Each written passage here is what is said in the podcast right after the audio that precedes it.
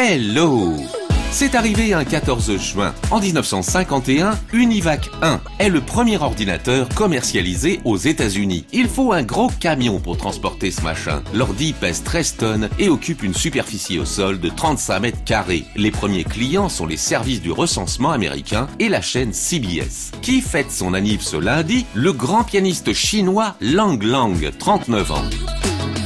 Dans ma story du jour, j'ai Lang Lang. Son prénom veut dire éclat du ciel, son nom homme de culture.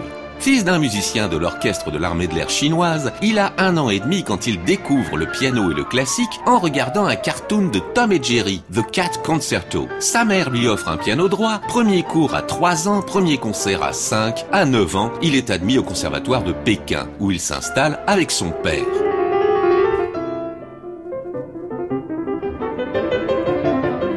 Un jour, la prof de langue langue, qui n'aime pas son élève, dit qu'il n'a aucun talent. Quand papa apprend ça, désespéré, il dit à son rejeton, tu ne mérites plus de vivre. Il vaut mieux mourir maintenant. Tue-toi le premier, je le ferai ensuite. Heureusement, personne ne s'est tué. Le gamin a changé de prof. À 19 ans, il jouait au Carnegie Hall. Il est devenu l'artiste classique le plus connu au monde. Une sorte de rockstar du piano. Il y a même un Steinway qui porte son nom, le Lang Lang Black Diamond.